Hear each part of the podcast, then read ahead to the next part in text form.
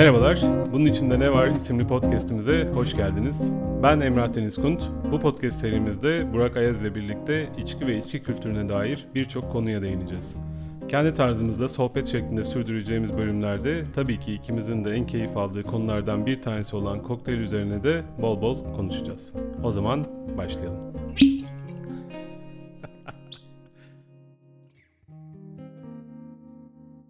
Bu bölümümüzde konumuz cin. Geçtiğimiz bölümde zaten bu bölümle ilgili ufak ipuçları vermiştik. Ee, baharatları konuştuktan sonra hemen arkasından hem takip edecek bölüm olarak bağlantısı hem de günümüzde altın çağını yaşıyor olması nedeniyle cin gelmesi gerektiğini düşündük. Cin konusunda aslında bahsedecek çok fazla şey var ve genelde tüm cin anlatımları ardıç ile başlar. Fakat biz öyle başlamayalım diyorum ben. E, ardıç konusuna mecbur olarak geleceğiz tabii ki bu arada ama öncelikle cini diğer yüksek alkollü içkilerden ayıran önemli bir nokta var. Onunla başlamak istiyoruz. Diğer yüksek alkollü içkiler derken baz likör diye nitelediğimiz vodka, viski, tekila, rom, brandy gibi içkilerden bahsediyoruz. Yüksek alkollü içkiler genellikle bir tarım ürününün fermantasyonu sonrası damıtılmasıyla elde edilir. Bu bir tahıl olabilir, meyve ya da sebze olabilir. Ee, bitkideki doğal nişasta ve şekerler mayanın fermantasyon için ihtiyaç duyduğu besini sağlar. Sonrasında da ortaya alkol ve karbondioksit çıkarır. Fermentasyon ve damıtma sonrası oluşan alkol, yapımda kullanılan temel ürünün izlerini taşır. Tekila'da agave, brandy'de üzümler, malt viskide arpa ve bourbon'da mısırın etkilerini hisseder ve tat profillerini bu bileşenlere atfederiz. En nötr diye nitelediğimiz vodka için bile aslında bu durum geçerlidir. Ama cin bir istisna. Cinin damıtıldığı malzemenin bir önemi yoktur. Asıl önemli olan ne ile damıtıldığıdır. Cin bu özelliğinden dolayı aslında tatlandırılmış alkollü içkiler ailesine dahildir. Bu içkiler yapıldıkları ham maddeye göre değil, üretimin son aşamasında eklenen tamamlayıcı tatlarla şekillenmektedir. Bu nedenle de alkolün ham maddesi diğer eklentilerin gölgesinde kalır. Alkollerin bu şekilde üretilmesi, alkollü içecek üreticisine ürünün içinde ve dışında hangi aromalara izin verildiği konusunda önemli bir kontrol sağlar ve genellikle aromayı nihai ürüne taşımanın daha uygun maliyetli bir yoludur. Bütün cinler nötral içkiyle başlar. Aslında üstüne işlemek için bir bazdan bahsediyoruz. Nötral içki, tahıl, patates, üzüm veya pekmez gibi nişasta veya şeker açısından zengin herhangi bir tarım ürününden yapılabilir. Fermente tahıllardan yapılan nötr içki de mısır ve buğday en yaygın olanlarıdır. Şimdi bu noktada cin üretimine geçebiliriz. E, cin genellikle üç farklı yöntemin herhangi bir tanesi veya kombinasyonu ile üretilir. Bu yöntemlerden ilki maserasyondur. Burada maserasyon dediğimiz, aromasını çıkarmak istediğimiz bileşenin genellikle nötr alkolle karıştırılması ve bekletilmesidir. Bu sayede bileşenin hem aroması hem de rengi alkole geçecektir. Bu ev yapımı cin diyebiliriz buna. Evet, aslında bir nevi infüzyondan bahsediyoruz, evet. Değil mi? İkinci yöntem teknik olarak yeniden damıtmadır. Çünkü nötr içkinin zaten üretilmesi için İlk aşamada bir damıtma işlemi yapılıyor. Yeniden damıtma sırasında maserasyondan çıkan buharlar karışım tat profilini taşırken rengi taşımıyor. O nedenle de sonuç olarak ortaya çıkan aromatik bileşenler ve alkolden oluşan bir berrak sıvı.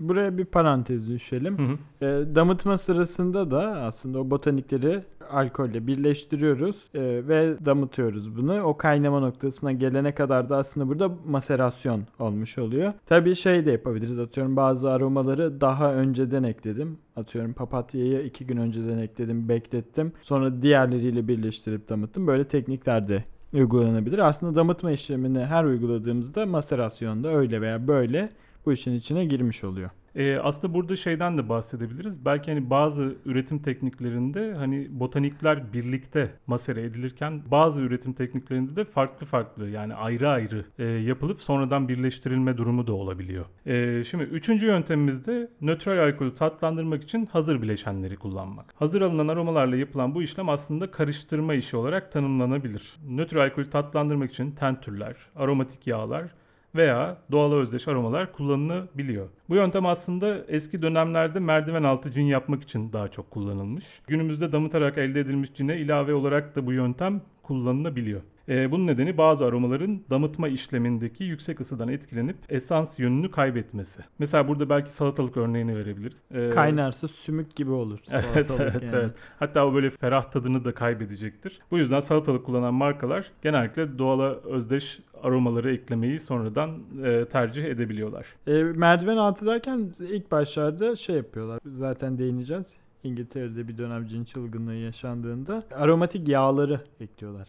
atıyorum ardıç yağı, tarçın yağı, badem yağı vesaire bunları etil alkole ekliyor, birleştiriyor. E, ama şey de olabilir tabii bu. Bu e, doğal özdeş aroma da eklenebilir veya e, alkolle çok yoğun masere edilmiş tentür dediğimiz şeyler de eklenebilir burada. Orada da bir çeşitlilik söz konusu aslında. Ve hani İngilizcesi de herkesin bence kulağına çalınsın. Compound gin diye geçiyor bu. Bazı markalar etiketlerinde, spesifikasyonunda bunu kullanabiliyorlar. Şimdi aslında burada konuda daha derine girmeden önce damıtmadan biraz bahsedelim mi Burak? Damıtmadan bahsedelim. Da- damıtma çok ayrı başlı başına bir evet, konu. Evet, çok derin bir konu. Hatta bir üniversitede bunun bölümü de var. Evet. Alkol elde etmenin tek bir yolu var aslında. O da fermentasyon. Başka bir yöntemi yok alkolü elde etmenin. E, maya dediğimiz mikroorganizmalar bulundukları ortamdaki şekeri tüketiyorlar ve yan ürün olarak da alkol ve karbondioksit çıkartıyorlar. Biz de onların bu özelliğini bir çoban misali kullanıyoruz. Onları bir yaylaya götürüyoruz, otluyorlar, bize de böyle nimetler veriyorlar. Yeri geldiğinde üzüm suyunu ekliyoruz, yeri geldiğinde matladığımız bir arpa şırasını ekliyoruz. Ancak bu yöntemin şöyle bir sınırlayıcılığı var. En fazla yüzde on sekiz alkol üretilebiliyor. Galiba son dönemde yapılan laboratuvar ortamında geliştirilen mayalarla falan yüzde yirmi beşe de çıkartabiliyorlar bunu ama hani standart mayalarda, yabani mayalarda yüzde on sekizdir. Çünkü daha fazla alkol üretirse kendi al- ürettiği alkolün içinde maya ölüyor ne yazık ki. O, o yüzden daha da arttıramıyoruz. Peki alkolü arttıramıyorsak ne yapabiliriz? İçindeki su miktarını azaltabiliriz. Bunu yapmak için de alkol ve suyun farklı kaynama noktalarının olmasından faydalanıyoruz. dokuzuncu yüzyılda Cabir bin Hayyan'ın icat ettiği imbik sayesinde bu işlem gerçekleştirilebiliyor. Ve fermente edilmiş sıvı bir kazanda kaynatılıyor. Ortaya çıkan buhar soğutulmuş kısımdan geçip yoğuşuyor.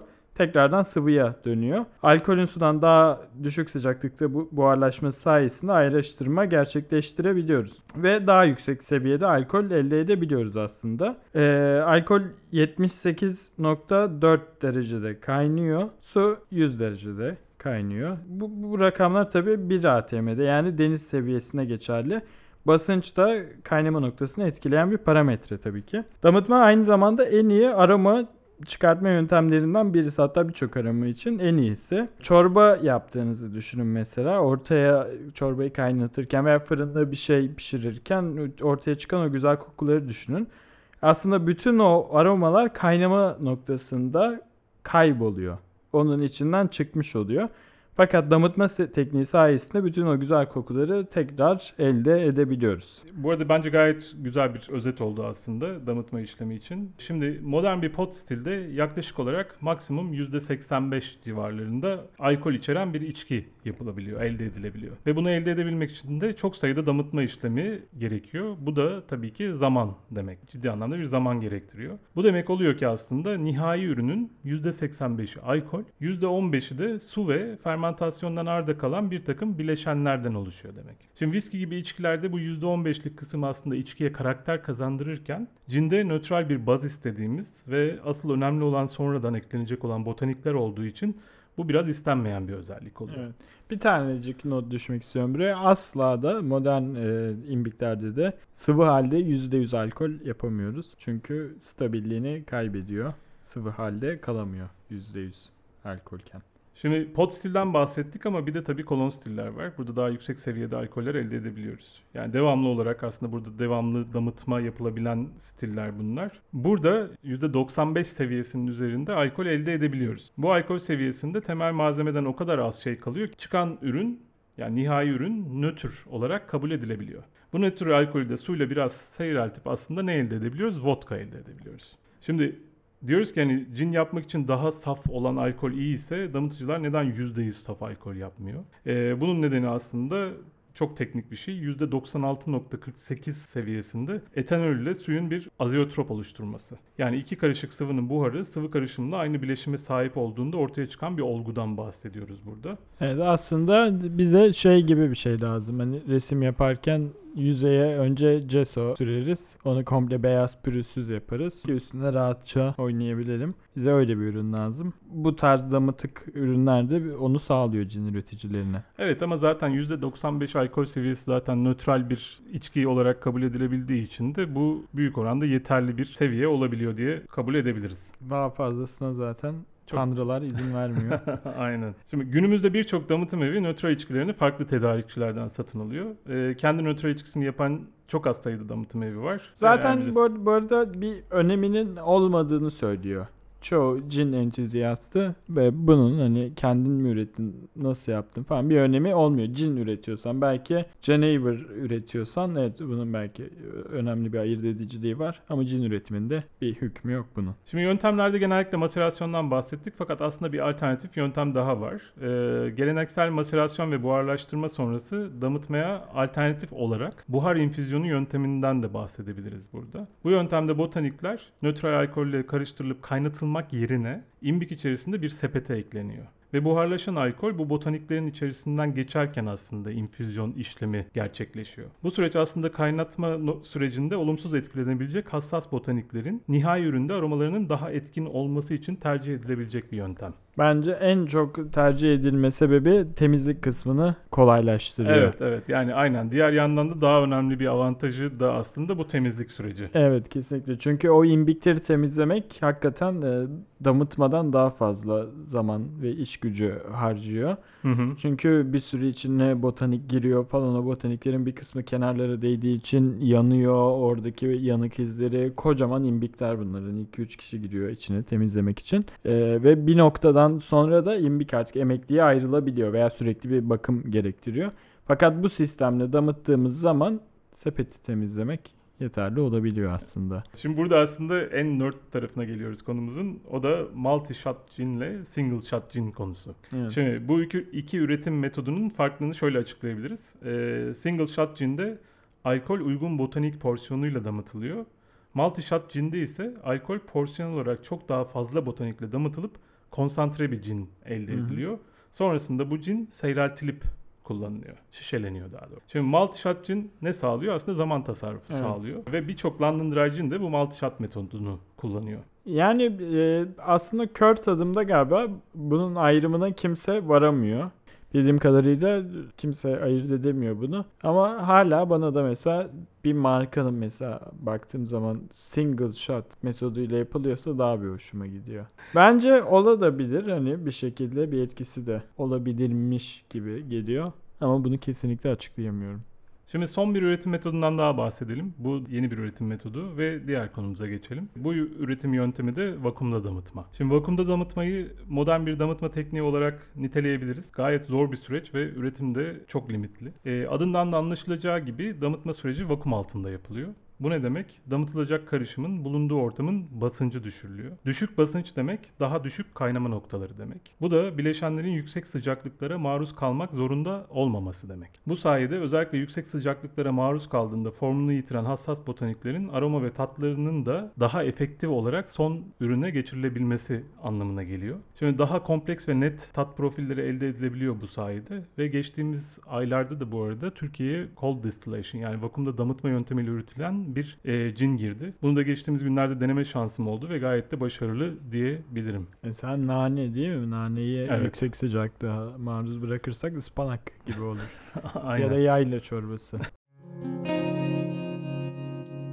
Ee, şimdiye kadar kısımda sürekli olarak botanik lafı geçti. Ee, çünkü tanımı itibariyle cini diğer içkilerden ayırt eden ve cin markalarını da birbirinden ayıran en önemli konu aslında botanikler. Bir diğeri de tabii damıtma yöntemi, bahsettiğimiz üretim yöntemi. Ee, şimdi cin ve botanikler dediğimiz zaman da ilk bahsetmemiz gereken botanik tabii ardıç. ki ardıç. Şimdi cine ismini veren botanik ardıç ve bir cinin cin olabilmesi için içeriğinde olması gereken tek botanik. Şimdi ardıç enteresan bir botanik. Dünyadaki herhangi bir ağaç arasında en geniş coğrafi alana yayılmış olanlardan bir tanesi. e, bu özelliğinden dolayıdır ki insanlık tarihi boyunca da en çok kullanılan ağaçlardan bir tanesi olmuş. Şimdi barınak inşasında, alet, silah yapımında ya da en basitinden ateş yakmak için kullanılmış dönemler boyunca. Şimdi bazı toplumlarda besin maddesi olarak da kullanılıyor ki İncil'de bile bir yiyecek olarak geçiyor. Şimdi ardıç birçok alanda farklı amaçlarla kullanılsa da insanlık tarihindeki en önemli değeri aslında tıbbi özelliklerinden kaynaklanıyor.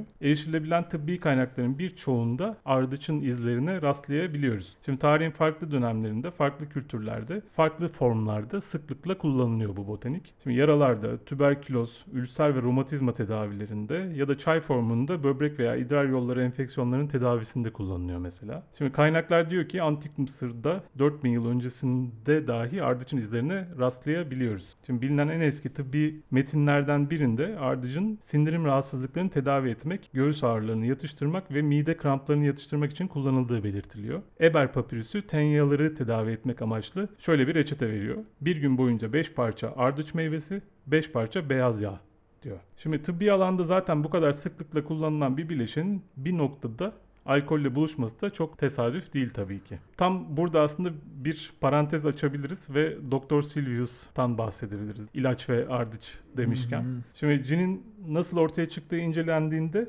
birçok kaynakta Doktor Sylvius ismine rastlıyoruz. Franciscus Sylvius de la Boë bin altı yüz on dört bin altı yüz yetmiş iki yılları arasında yaşamış ve de bin altı yüz elli sekiz yetmiş iki yılları arasında da Hollanda'da Leiden Üniversitesi'nde tıp alanında çalışmış bir profesör. Son yıllarda bazı kaynaklarda, ki bunların arasında ciddi isimler de var, Britannica gibi, Genever'in mucidi olarak Doktor Sylvius'a referans veriliyor. Şimdi teoriye göre Sylvius mide ve böbrek rahatsızlıklarına bir tedavi ararken tesadüfen Genever'i yaratıyor. Ardıç meyvesi yağı ile damıtılan bir ilaç yapıyor ve daha sonra o dönemlerdeki bir damıtım evi Sylvius'un tariflerinden bir tanesini ticarileştiriyor. Evet, ya böyle bir şey var. Şimdi öncelikle zaten şuna değinmek gerekiyor. Ardıç'ın tıbbi olarak kullanılması Sylvius'tan çok daha öncesine gidiyor. Ki Antik Mısır'da da mesela şarapla da birleştirilen, yani alkolle de birleştirilen tarifler de var. İlaç reçeteleri de var. Ancak hani bu konuda tıbbi olarak Sylvius ilk kez kullanmış diyemeyiz. Hani belki şunu söyleyebiliriz. Sylvius mu acaba ilk kez yüksek alkollü bir şeyle birleştirdi, sonradan da bunu içen hastaları dediler ki bizim doktorun içkisini birazcık seyrettince gayet hoş oluyor. Ama durum böyle de değil aslında. Evet, değil. Şimdi burada aslında Sylvius'un bu Genever'in olası mucidi olmayacağını gösteren birkaç önemli nokta var. Bunlardan en önemlilerinden bir tanesi, tarihçeye baktığımızda daha Sylvius ortalıklarda yokken, doğmadan önce yapılmış bir takım çalışmalar var. Yani Sylvius'un bin altı yüz on dört yılında doğduğunu göz önünde bulundurursak on altıncı yüzyıldaki Hollandalıların ürettiği alkol patlamasına yetişemediğini görüyoruz birinci olarak. Ayrıca Sylvius'un hiçbir makalesinde Genever'in lafı bile geçmiyor. Tonik yapmış daha çok galiba. Ee, ardıçlı tonik yapmış. Yani su bazlı şeyler daha çok çalışmış. Bir de bu arada yani bir, bir, bir nokta daha var. Hiçbir makalesinde Sylvius'un damıtma konusunda herhangi bir uzmanlığına da rastlamıyoruz. Ve Flemenk de değil bu arada. Değil mi? Alman mıydı? Avusturya. Frankfurt doğumlu. Ha, Frankfurt doğumlu, evet. Evet. Yani bence konu burada kapanmıştır. Evet. Zaten şöyle bir şey daha var aslında, konuyu şöyle de kapatabiliriz. Böyle bir kendi adıyla anılan bir marka var. Evet. Bunun zaten sitesine de girdiğinizde ardıç meyvesini damıtan ilk kişi olmadığının orada metin olarak da yer aldığını görüyorsunuz. Ama tabii pazarlama amaçlı etrafından biraz dolaşılmış tabii bir konunun. De isim de hoş. Sylvius böyle cini icat etmiş gibi geliyor kulağa. Geliyor, evet. Ve anlatmayı da çok kolaylaştırıyor aslında. Adam böyle bir şeye niyetlenmiş, öyle olmuş falan diye. Ama kesinlikle ki bu arada e, tarif de var mesela daha öncesinden. Hı hı. Hani e, bir brandy'yi baharatlar, ardıç tabanlı baharatlarla damıtmış böyle. E, o dönemin aristokrat birisinin kendine has bir tarifi de var aslında. Aslında çok daha öncesine gidiyor. Bir tane şöyle bir bazı gastronomi yazarlarının teori olarak sunduğu bir şey var. Belki de Osmanlı'nın buna dolaylı yoldan bir etkisi olduğunu söylüyorlar. Cinin üretimine. İstanbul'u ilk Osmanlı aldığı zaman baharata, Avrupa'ya giden baharata, bütün, çünkü hem boğazları deniz yolundan gidişi hem de karayolundan gidişi kesiyorlar. Baharata korkunç vergiler ekliyorlar. Zaten bir önceki bölümde de konuştuk aslında baharata, evet, ne kadar, evet, çok ihtiyaç duyduğunu o dönem insanların. Ve Avrupa kendi içindeki botaniklere dönmeye başlıyor. Ve kaçınılmaz zaten bunu alkolle de birleştiriyorlar bir noktada. Ki şu an bizim hoşumuza gidiyorsa on beşinci yüzyıldaki insanların da hoşuna gitmiştir eminim ki. Doğru. Ardıç ve alkolün birleşmesi. Şimdi burada ardıç kısmını geride bırakmadan önce baharat bölümünde biraz bahsettik ama yine ardıçın tat profilinden de biraz bahsetmek için doğru zaman diye düşünüyorum. Kesinlikle. Ardıç benim... Bu arada şöyle bir şey var. Ardıç'ı ben mesela kokteyllerimde de bir yan ürün yaparken kullanmayı çok istiyorum. Ama şöyle bir sorun çıkıyor. Ardıç'ın tadı artık bize cin olarak kaydedilmiş. Onu ardıç diye deneyimlemiyoruz. Aa bu cin tadı. Çünkü bu arada hakikaten olgunlaşmış bir ardıcı ağzınıza atıp çiğnediğiniz zaman cin çiğniyorsunuz gerçekten. Ee, ama e, çok farklı bir tat. Ardıç ağacı bir çam türevi. Oradan gelen böyle çamvari bir tat, limonivari bir tat, odunsu bir tat, çiçeksi tatlar ve böyle derivari tatlar mevcut. Aslında bunların hepsini birleştirdiğimiz zaman bir fauna gibi bir şey ortaya çıkıyor. Bir, bir, bir yere gittiniz, doğal bir yere gittiniz, bir faunaya girdiniz. Oradaki o hayvan kokuları, o çiçek kokuları, ağaçtan gelen odunsu kokular, toprak kokuları ve bu yüzden olacak ki ardıç hani bir botanik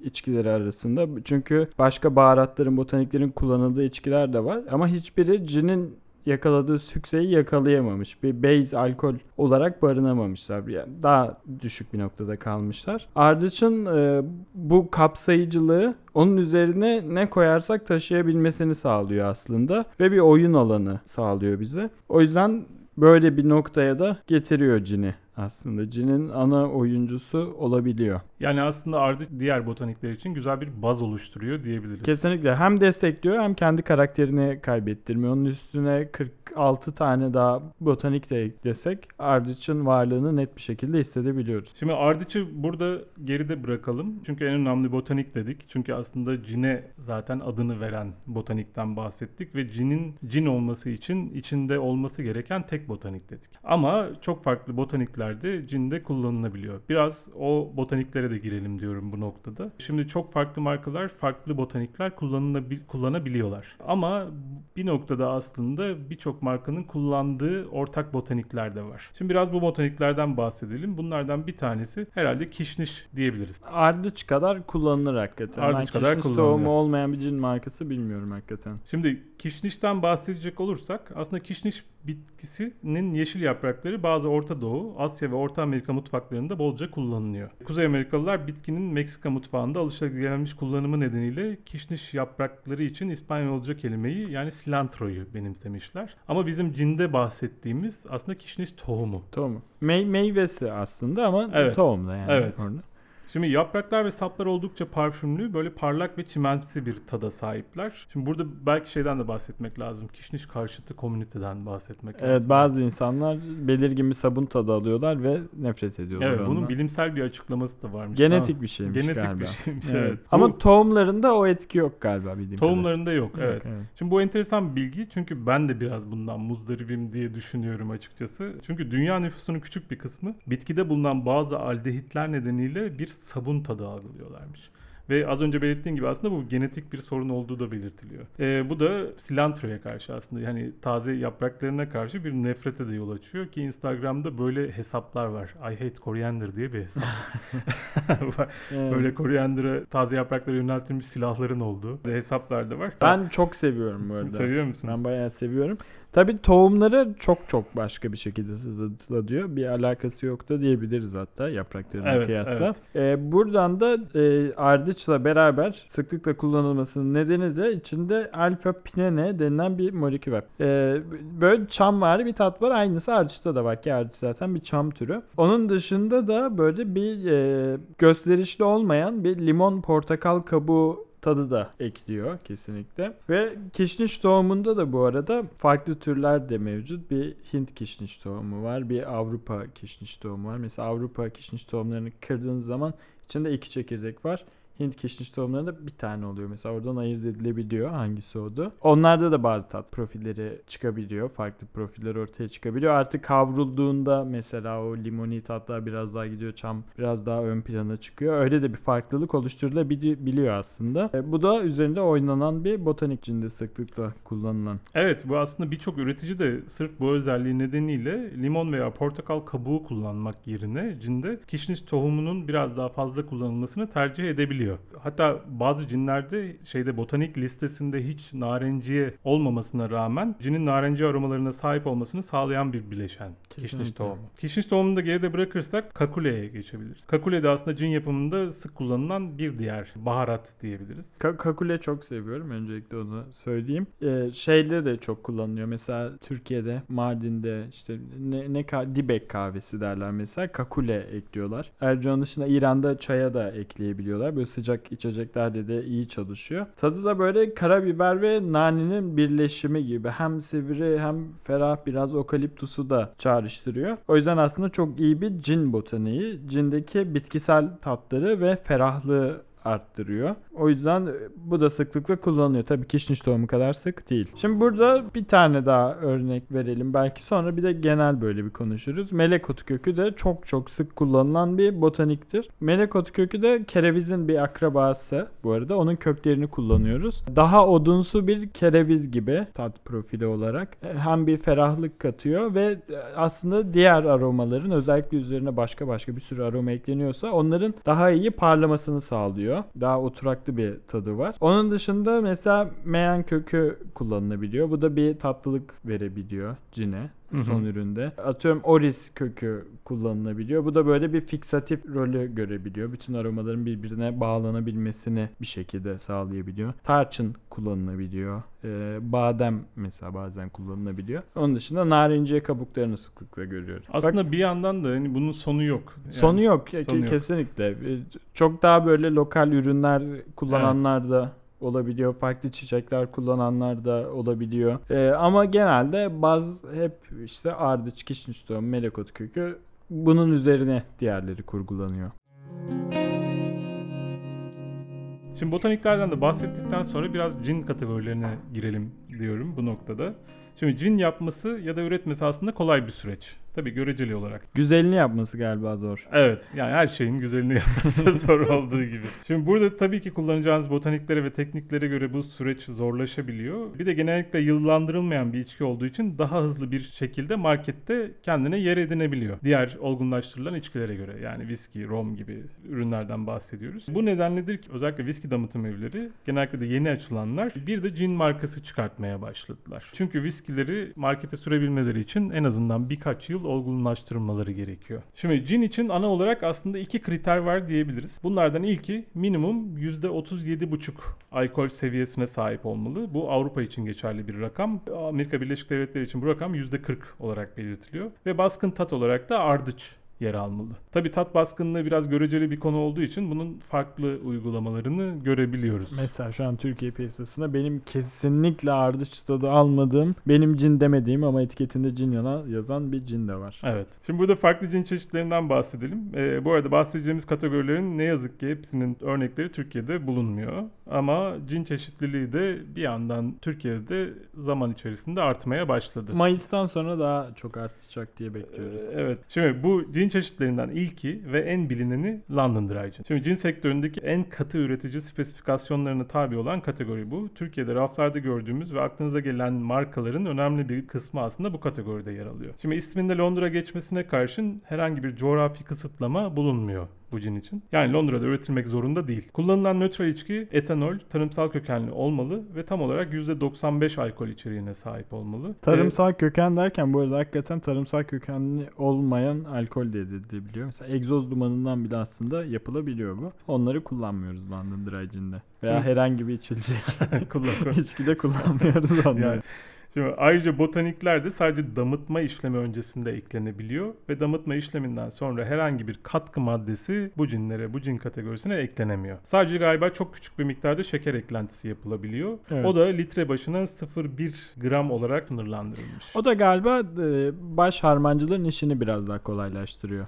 Evet. Tattan emin olmak. Bir diğer cin kategorisi de Plymouth Gin. Bu İngiltere'nin güney bölgesinde üretiliyor. Ee, bu ürün karakter ve uygulama açısından aslında London Dry'a yakın. Ama fark olarak kök bileşenler daha fazla kullanıldığı için daha topraksı tatlara sahip. Ardıç biraz daha arka planda. Ee, bakır imbiklerde e, üretiliyor. Ee, ve ardıç az planda ve daha baharatımsı notalara sahip bir cinden bahsediyoruz. Burada bakır imbik tabii önemli bir etki gösteriyor. Belki evet. Benzer bir kompozisyonu başka cinlerde de bulabiliriz. London Dry'larda da bulabiliriz. Ama bakır imbik orada fark yaratan şey oluyor. Tatlar daha ağır bir şekilde ortaya çıkıyor. Şimdi bir de diğer cin türleri farklı damıtım evleri tarafından üretilirken Plymouth Gin sadece tek bir damıtım evi tarafından üretiliyor şu anda. Ayrıca bu aynı marka yüzde elli yedi alkol seviyesinde Navy Strength bir cin de üretiyor. Bu geçtiğimiz yıllara kadar Türkiye'de vardı bu arada piyasada ama geçen yıl galiba değil mi? Türkiye piyasasından çekildi. Benim son yıllarda en çok üzüldüğüm şey oldu gerçekten. Evet ben kesinlikle stokladım bu arada.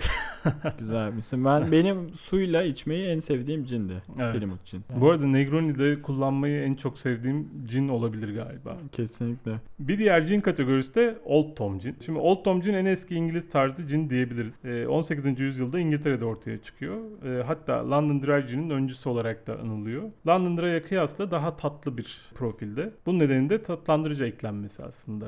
Tatlandırıcı eklenmesinin aslında ana sebebi de e, ilk zamanlarda üretilen versiyonlardaki tat profilindeki sorunları bir nevi maskelemek. Evet. Ardıç yağı falan kullanılan o rezalet kompan cinleri içilebilir hale getiriliyor şeker sayesinde. Şimdi bu cinin aslında bazı versiyonları da meşe fıçılarda olgunlaştırılabiliyor ve bu cin en eski kokteyl kitaplarında da bol bol karşımıza çıkıyor. Evet. Bir de şey var. Bunlara ekleyebileceğimiz dediğimiz gibi compound cinler var. Mesela artık şey yapılabiliyor. Bir London Dry tarzı damıtılmış bir cin ortaya çıkartılıyor. Onun üzerine sal atıyorum. Salatalık gül aroması ekleniyor. Buna compound cin diyoruz. Artı damıtma ve maserasyonun birleştiği cin ekspresyonları var. Yine böyle London Dry tarzı bir cin ortaya çıkartılıyor ve en son bir aroma masere edilerek geçiriliyor. Mesela safran tadı geçiriliyor. Onun rengi de bırakılıyor. Bu Fransa'da üretilen bir cin var bu şekilde. Bir de tabii Genever var. Evet, Genever'dan bahsetmeden olmaz. Telaffuzundan ben asla emin olmuyorum diyor. Jenever. Jenever diyorum. Bir, bir kere Flemenk biriyle tanışmıştım. O da Jenever